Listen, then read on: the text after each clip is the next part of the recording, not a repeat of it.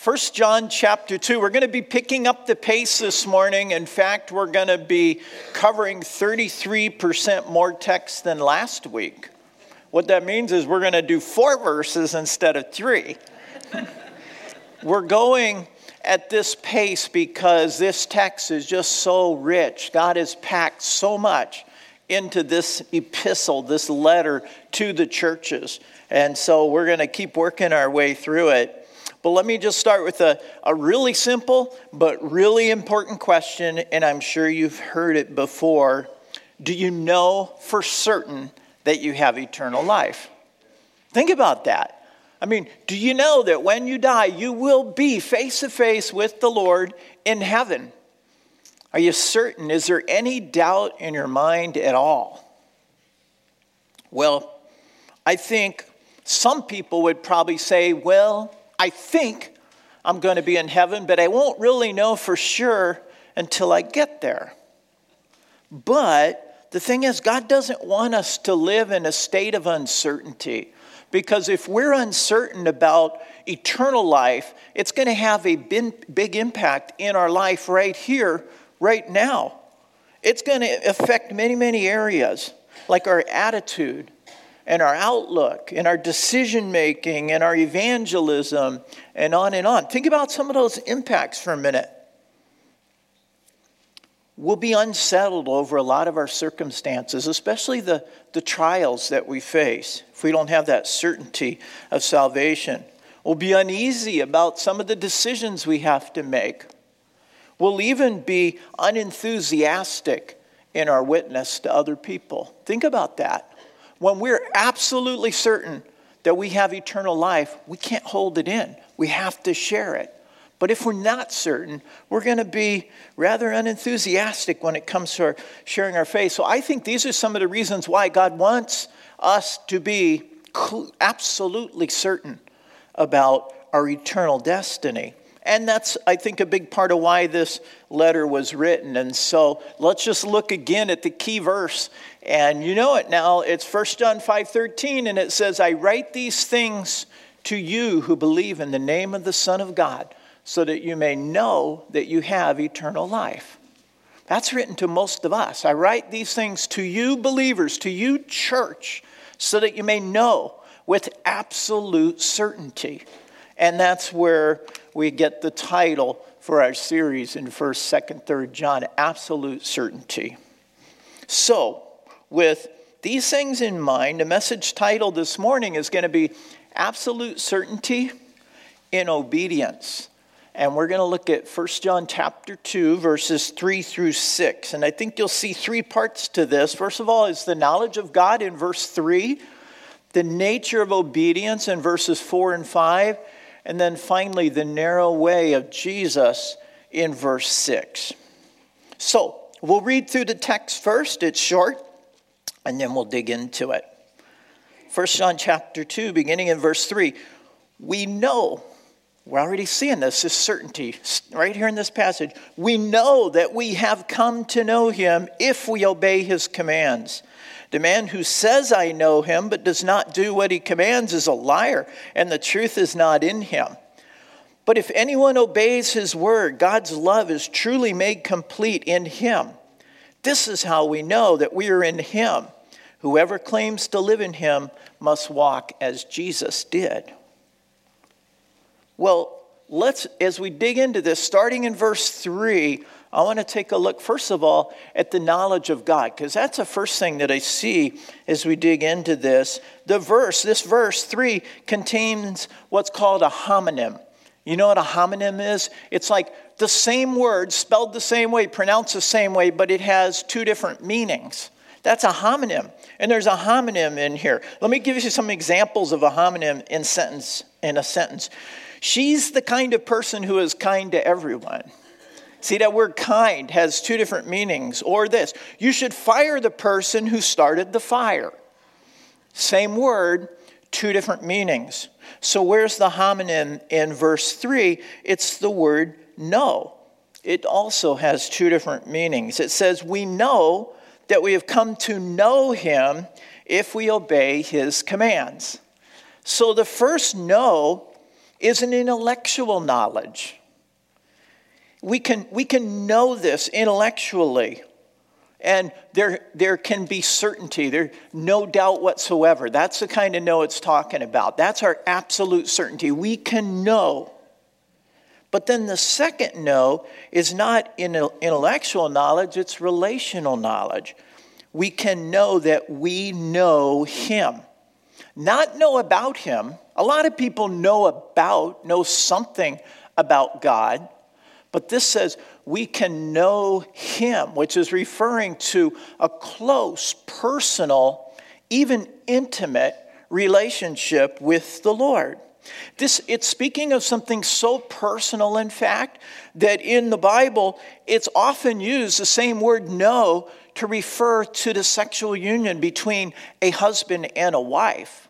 That's how close this this relationship is. When Mary was told that she would give birth to Jesus, she said to the angel, How can this be since I do not know a man?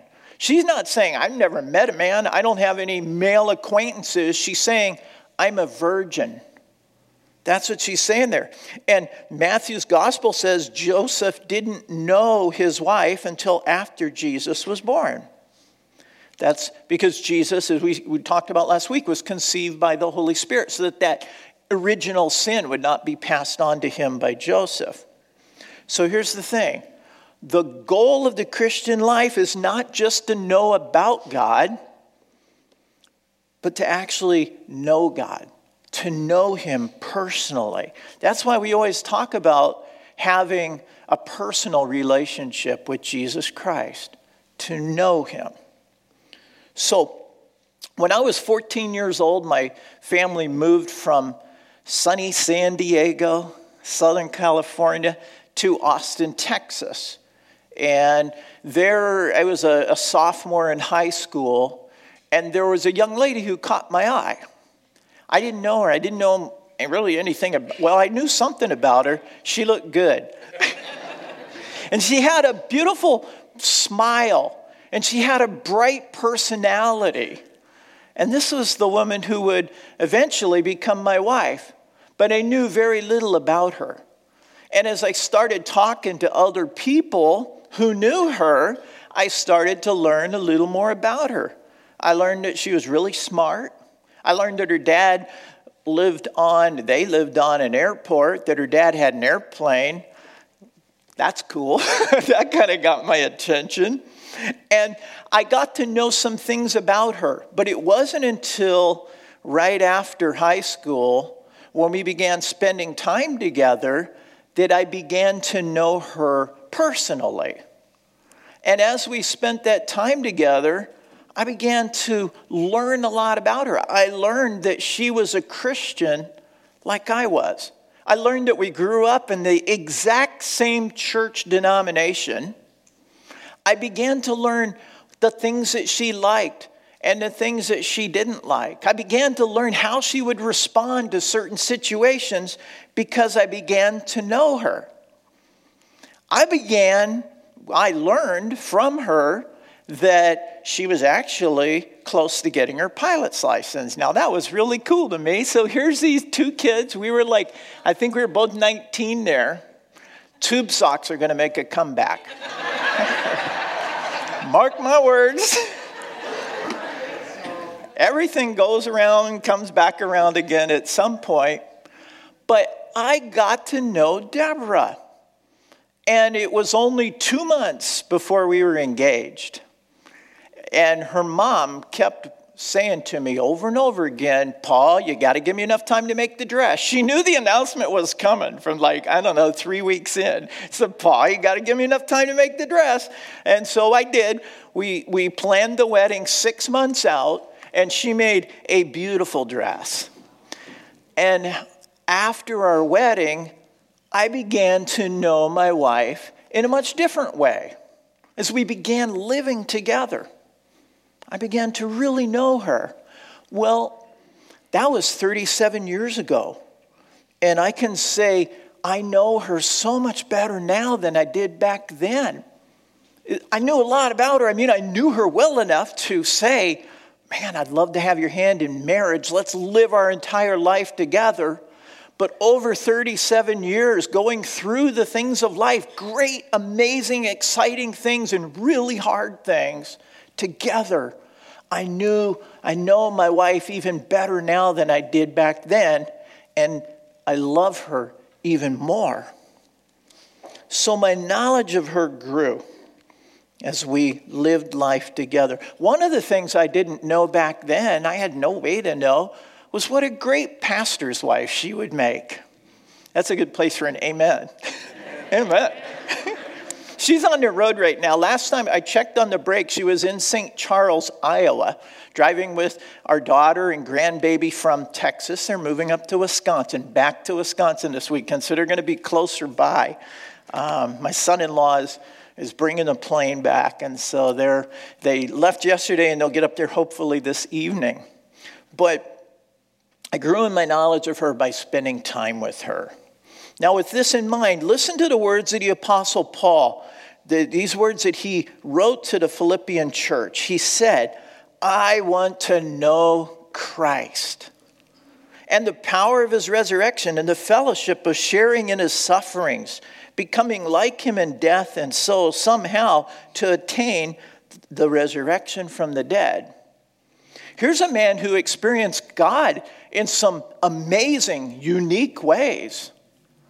He's on the road when the risen Lord appeared to him, knocked him flat on his back with a blinding light.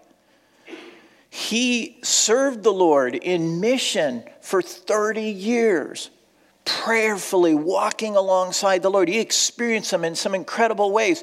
And despite all that, he says, I want to know Christ. It's not that he didn't know him. What he's saying is, I want to know more and more and more. I want to grow closer and closer to Jesus Christ. Well, it's sad to think about the flip side of that. There are many people who on that final day will stand before the Lord and they'll hear these words I never knew you. Away from me, you evildoers. It's not like I didn't know your name, but I didn't know you. We didn't have a close personal relationship. You had no desire to spend time with me, to learn from me, to be blessed by me, to be led by me. You had no desire for any of that. You put other things and other people as a higher priority again and again and again. You worship those things away from me. I didn't know you. See, I think the greatest evil would be to force a person who chooses to live their life apart from God to force that person to spend eternity with Him. God won't do that. He'll honor their choice. I didn't know you. Those, those will be tragic words. So, do you know the Lord in a close, personal way? A way that is indicative of salvation? And are you growing in that knowledge more and more and more every day? Or do you just know some things about Him? There's a really big difference there. And so, how do we know? How do we know how well we know the Lord? How do we know intellectually if we know Him relationally? Well, there's a really clear answer in verse 3. It says, We know intellectually that we have come to know Him relationally. Oh, I'm off on the slides this morning, sorry. We know intellectually that we have come to know Him relationally if we obey His commandments. That's how if we obey his commandments. Now, don't get crossed up here. Don't confuse the occurrence of salvation with the assurance of salvation. Okay? This is not saying we will be saved if we obey him. It's saying we will know that we're already saved by our obedience. It's the assurance that it's talking about. So, some of you may be familiar with the um, evangelism training material called Evangelism Explosion. Has anybody ever been through that class? It goes back a few years. I thought it was really good curriculum. And it's in the process of witnessing to somebody, you ask two diagnostic questions. And so the first diagnostic question is this it's one that I kind of asked this morning. Have you come to the place in your life where you know that if you died, you would go to heaven? That's the first question. And then the second question is if you were to stand before God and He were to ask you, Why should I let you into my heaven? What would you say?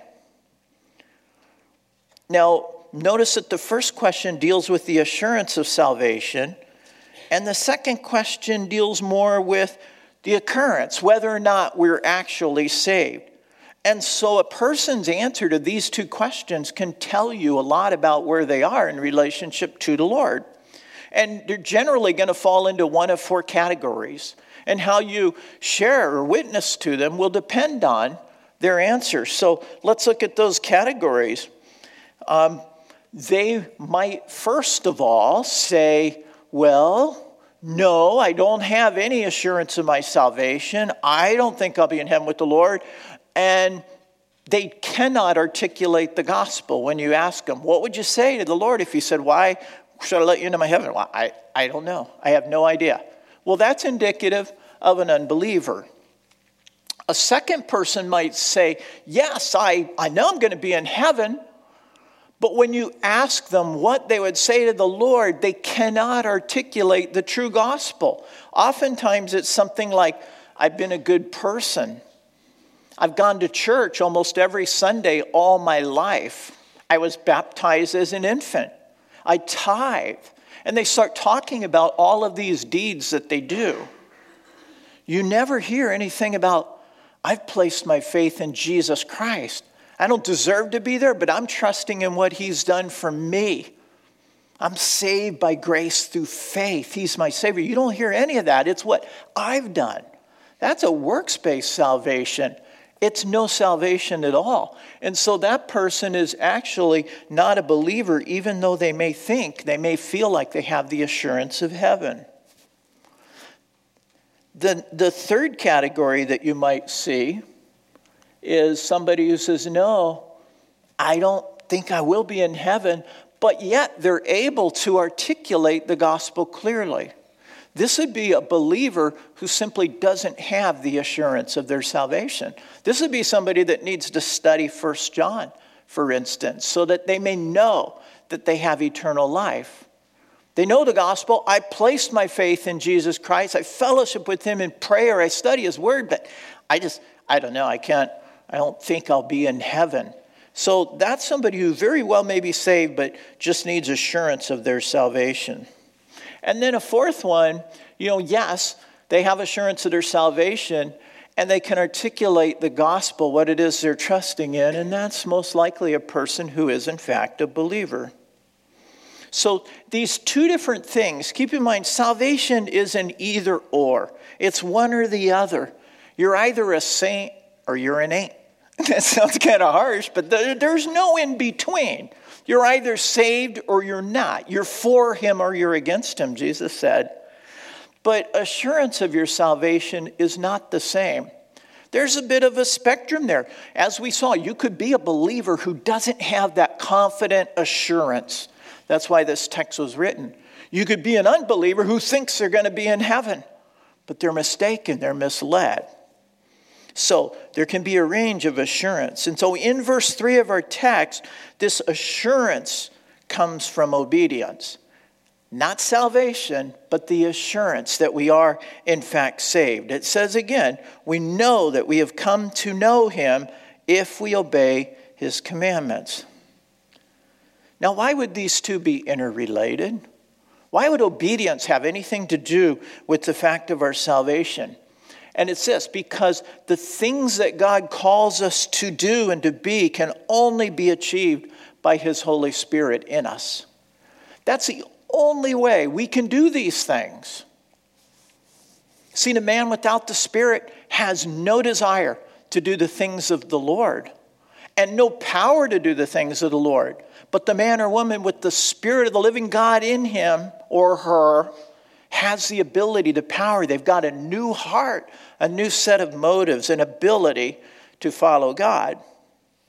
So, you know, there's several verses in Scripture that say it's God who works in us to will and to act according to his good purpose. It's God who equips us with everything good for doing his will through Jesus Christ. And Jesus said, Apart from me, you can do nothing. So, these things that God calls us to, we can only do them by the power of the Holy Spirit who is within us.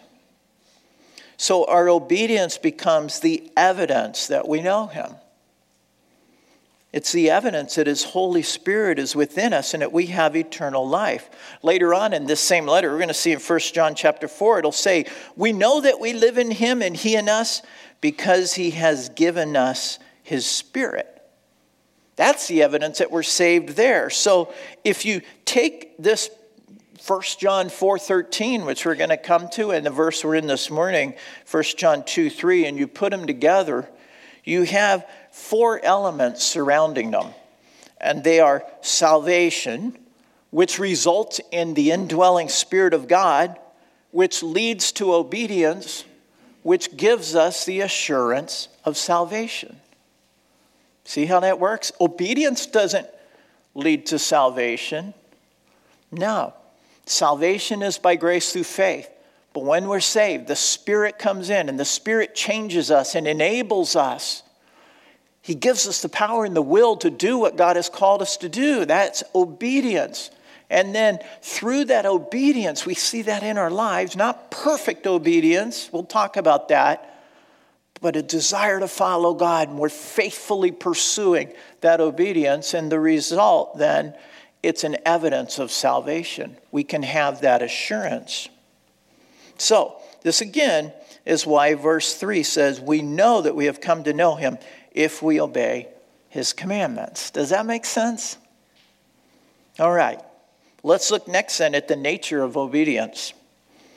Verse 4 The man who says, I know him, but does not do what he commands, is a liar, and the truth is not in him. Well, here's a question how important do you think obedience is in the Christian life?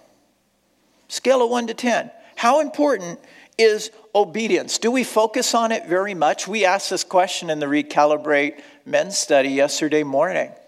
How important is, obedi- is obedience, especially since we're saved by grace through faith, not of works? So, how important is obedience? Well, let me in answering that, let me just read some passages and just kind of soak this in a little bit. Matthew 28 19 and 20. You know this, the Great Commission, but listen what's also in it. Therefore, go and make disciples of all nations, baptizing them in the name of the Father and of the Son and of the Holy Spirit, and teaching them to do what? Obey everything I have commanded you obedience.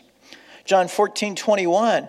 Whoever has my commands and obeys them, he is the one who loves me. He who loves me will be loved by my Father, and I too will love him and show myself to him.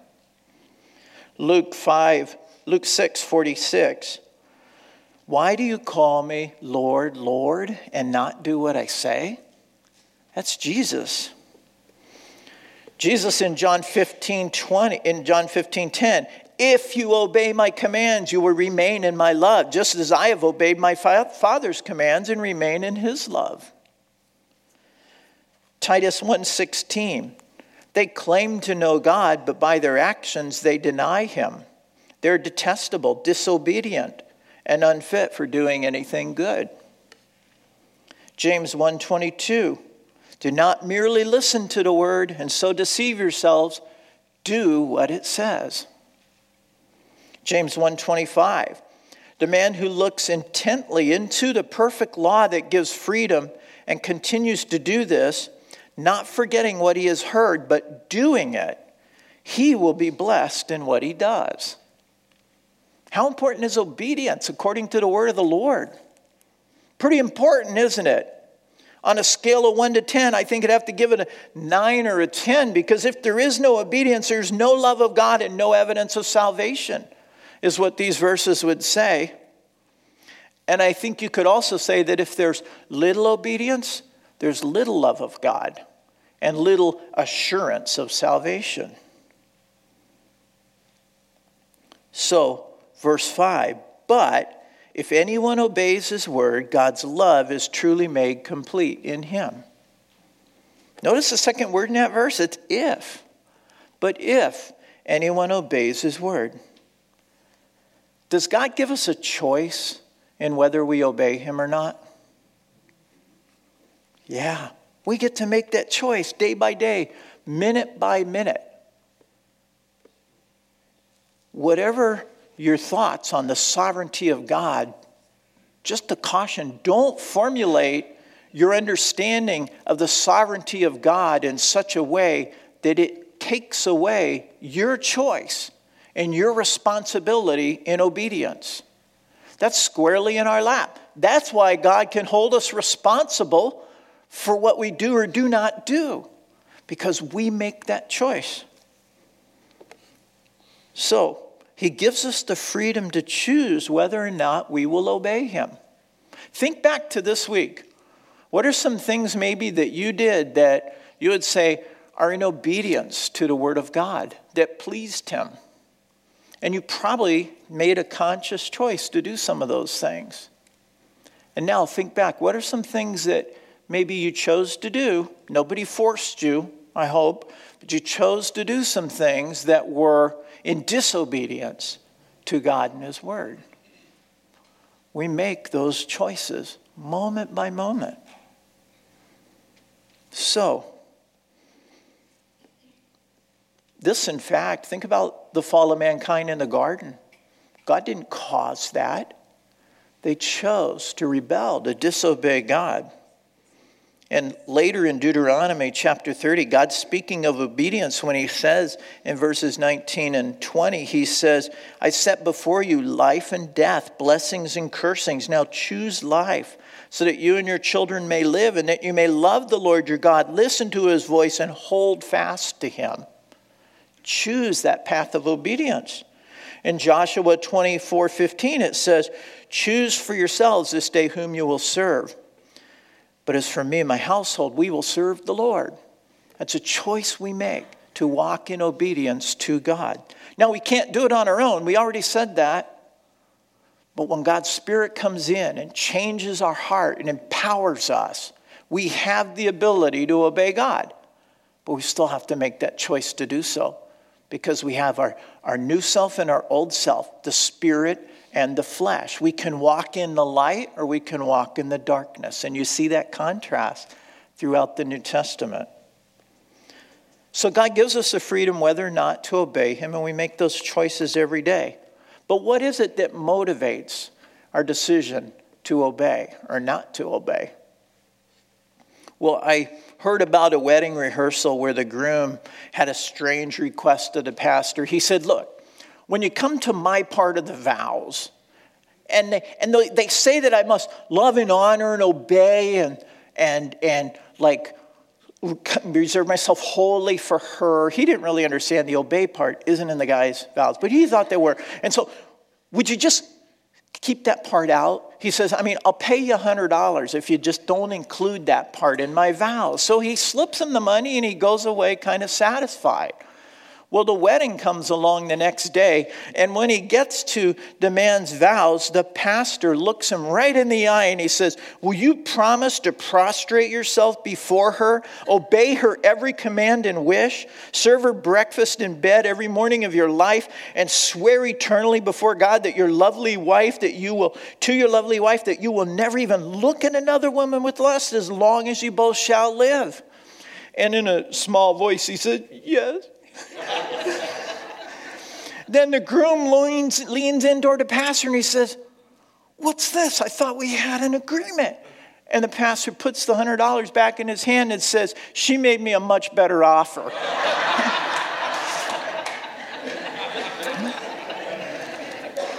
what motivates our obedience? What is it? I think there's three things that can motivate our obedience. We can obey because we have to. We can obey because we need to, and we can obey because we want to. Think about obeying because we have to. That's a slave. They really have little choice. If they don't obey, they're going to suffer a very harsh consequence of that. But what about obeying because we need to? That's kind of like an employee. It doesn't matter if we like our job or not, if we want to get up tomorrow morning at 6 a.m. and be in the office by 8 and do our job. It doesn't matter. We need the paycheck, we need to support our family. So we obey the instructions of our employer because we need to. But there's another type of obedience, and that's because we want to. This is a type of obedience that should be indicative of a believer. We should be obeying God because we want to. We should obey because we have this relationship with the Lord that's grown deeper and deeper and deeper. Now, God could exercise his power in such a way that he just like beams down from heaven. You either obey me or you're toast. God could do that. And I think man would probably respond to that. Many would. Some would probably still shake their fist at him. But that's not the kind of response God wants. He doesn't want a response based on desperation, He wants a love response from us. That's what He's looking for. So, John 14, 21 says, Whoever has my commands and obeys them, he is the one who loves me. This is what God wants obedience rooted in love. No, when we love God and obey His word, God's love is truly made complete in us. That's what the passage says. Your translation might say it's perfected. In other words, it's made manifest. The love of God is seen in us. We become a reflection of God Himself. We're His image bearers. That's the reason He made us, to bear the image of God. And so people should see His love and His character in us. Now, a few years back, there was a song by the, the J Weeks band, um, JJ Weeks band, actually. And I remember Elizabeth did this one Sunday, and I just, I just loved this song. And it's called Let Them See You. And the chorus says this Let them see you in me. Let them hear you when I speak. Let them feel you when I sing. Let them see you. Let them see you in me. Isn't that beautiful? That's what a believer should want. I want the world to see God in me. I want them to see His love made manifest, perfected in me. That comes through obedience. This is my hope. This is what I want. I hope it's what you want too, that the world would see God, see the character of God, the love of God, the compassion, the kindness, the goodness of God in us. That's only going to happen through obedience. So, verse 5 if anyone obeys his word, God's love is truly made complete in him. So, let's look finally at the narrow way of Jesus. And this is going to be verse 6. It actually, the, the verse break is in a bad place. The end of verse 5 is really part of the same sentence. So let's pick it up there. Together, they read, This is how we know we are in him. Whoever claims to live in him must walk as Jesus did. Now, verse 5 and 6, they use this phrase in him three times. But the first in him is referring to in us, in believers. And you'll see that there um, in verse 5. Um, but then the second and third times, it's referring to us being in Him, in Jesus. So when we obey, His love is made perfect. A person who obeys, His love is made perfect in Him. That's the believer. But then whoever claims to be in Him, that's speaking of the believer in Christ. Now, this is kind of a different language here the believer being in Christ, Christ being in the believer, it speaks to that close, interwoven personal relationship that a believer has with God. And think of what it means to be in Christ, just some of what that means. I just pulled up a few verses here Romans 8 1. Therefore, there is now no condemnation for those who are in Christ Jesus. 2 Corinthians 5:17 If anyone is in Christ, he's a new creation. The old is gone, the new is come. Praise God. Ephesians 1 3. He has blessed us in the heavenly realms with every spiritual blessing in Christ. Philippians 4:19 and my God will meet all your needs according to his glorious riches in Christ Jesus. So to be in Christ is to be forgiven and to be to be saved and to be blessed beyond all imagining, to have an inheritance in heaven. And we know Christ is the way, the truth, and the life. No one comes to the Father except by Him. So it's a narrow gate, the way to eternal life. It's only if we're in Christ. So, how can we know with absolute certainty that we are on that narrow path, that we are in Him? Well, the end of verse 5 and verse 6 tell us. Again, it says, This is how we know we are in Him. Whoever claims to live in Him must walk as Jesus did. It's going full circle. It's coming back to obedience again, isn't it? That's how we know that we are in Christ, that we are saved. We must live as Jesus did. We must follow him. We must walk in the light, it said in chapter 1.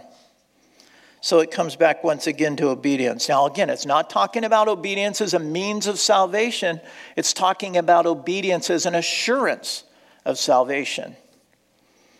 So, this is how we know that we are in Him.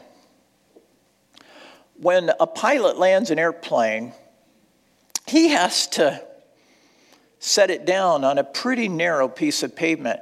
Think about it you fly hundreds, even thousands of miles, and you have to land on a strip of asphalt that at O'Hare it averages about 150 feet wide. Anything else is going to be disastrous. You got to put it down on a mile and a half long strip of pavement, 150 feet wide. One of the, the narrowest airstrips I ever landed on was in Sudan, Texas. Deborah and maybe Amber will remember it well. That airstrip is 20 feet wide. My wingspan was like 35, 36 feet. The wings overhung both, both sides, and the wheels were only a couple feet from the edge of the runway. You had to be right on path or you get off in the, who knows what would happen then. So the runway is narrow, and we have to be right in the middle of it. Now, imagine making a, an approach to a runway when you can't see anything at all. Pilots do it all the time. It's called an instrument approach. You have to follow signals from the instruments to, that will tell you where you are relative to where you should be. And so you have to stay precisely on that narrow path. And as you get closer and closer to the runway, the path gets narrower and narrower. It's like a long, elongated funnel. You see it on the diagram on the left, kind of like an arrow. But what would happen if the instruments that guide you were to fail? What if you had an electrical failure? Something like that. Well, we keep a backup battery powered radio, but how would you navigate to the runway. You can't even see it. Well, thankfully, they have a backup plan, and it's called a PAR approach, or it's called a precision approach radar. Now, I picked this picture of the controller. Who does that remind you of? Ryan. yeah, Ryan's an air traffic controller. There's a PAR approach. And this is something where they control you, they give you instructions from the ground because you had no instrumentation to know where the airport or the runway is. So the controller is looking at a very special piece of radar equipment and he's giving you verbal instructions to which you must respond and apply. Uh, you must follow very, very precisely. Now, it starts off kind of broad to get you in the area of the airport, but as you start honing in on the runway, the instructions become more precise and more frequent. And so a PAR approach might sound something like this three miles from touchdown, right of course, diverging. Turn left, heading 252 degrees. Slightly right of course, you're correcting turn right 255 degrees, slightly above glide path, coming down slowly. He's telling you where you are in, re- in relation to where you need to be. And it just keeps getting more and more frequent and more um, accurate, slightly above glide path, coming down slowly, right of course, holding, turn left, 250 degrees. A pilot doesn't even have time to respond, he just listens to the instruction and makes minute corrections to the airplane, seeing nothing out the window and not seeing any guidance other than his magnetic compass heading on the piano, on, on the panel. Slightly right of course, correcting, turn right 252 degrees on glide path. Slightly left of course, correcting, turn left 250, one half mile from touchdown. And the instructions just keep coming.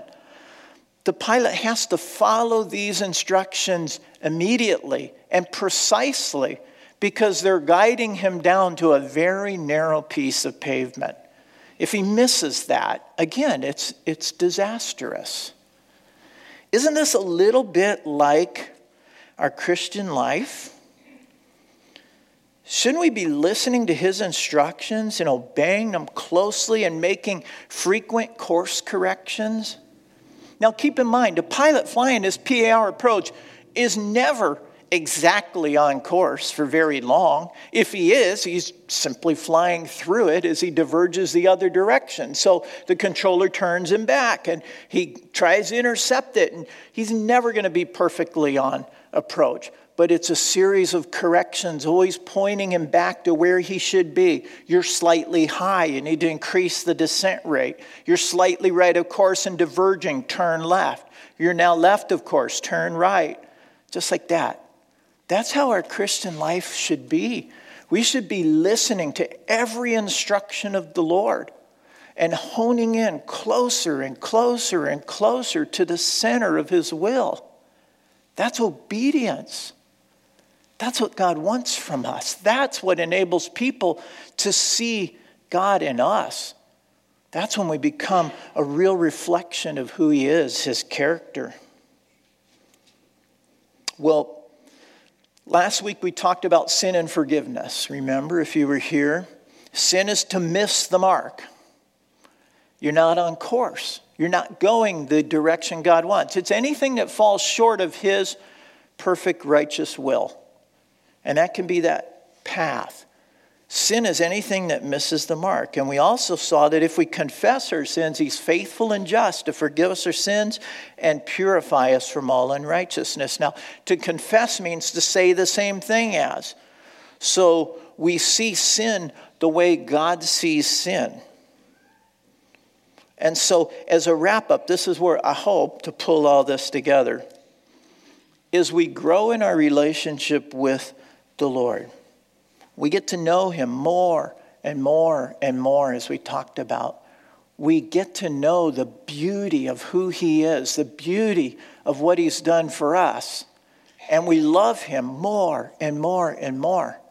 And our response to that is we want to obey him. We want to obey this loving God. Now, here's a key as our relationship with God changes, so does our relationship with sin. Think about that for a minute. We no longer brag about it. We no longer plan for it. We no longer enjoy it the way we once did. We're ashamed of it. We're kind of haunted by it. We're appalled at our own behavior when we sin. And so we confess it. God, that that I did, that was so wrong in your eyes. And we what? We repent, we make a correction, we change direction to get back on course. This comes willingly as we grow closer and closer to the Lord, as we fall more and more in love with Him, as we grow in relationship with God, we turn away from our sin and we obey God, not because we have to, but because we want to. And this, then, is how we know that we know Him it's through the obedience. So, are we obeying God because we have to? Or are we obeying God because we want to? And if we're struggling in this area of obedience, then it's probably saying that our relationship with God is not where it should be. we're not spending that time with Him. We're not fellowshipping. We're not going through life together. We're like two married people cohabitating, but not really living life together.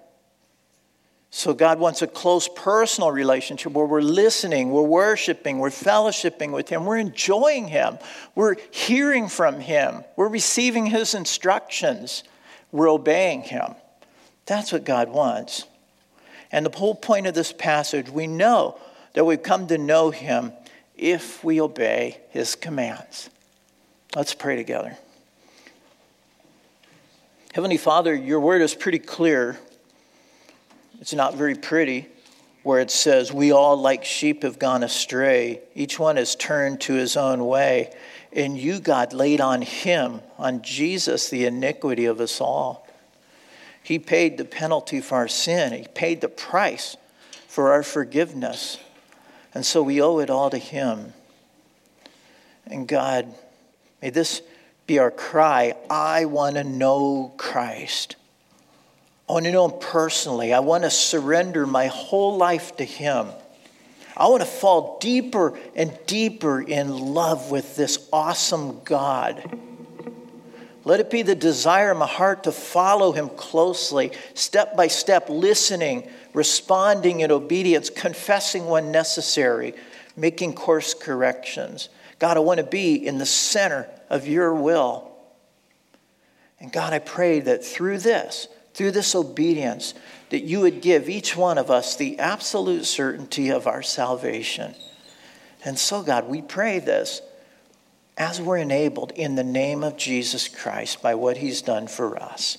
So it's in his name we pray. Amen.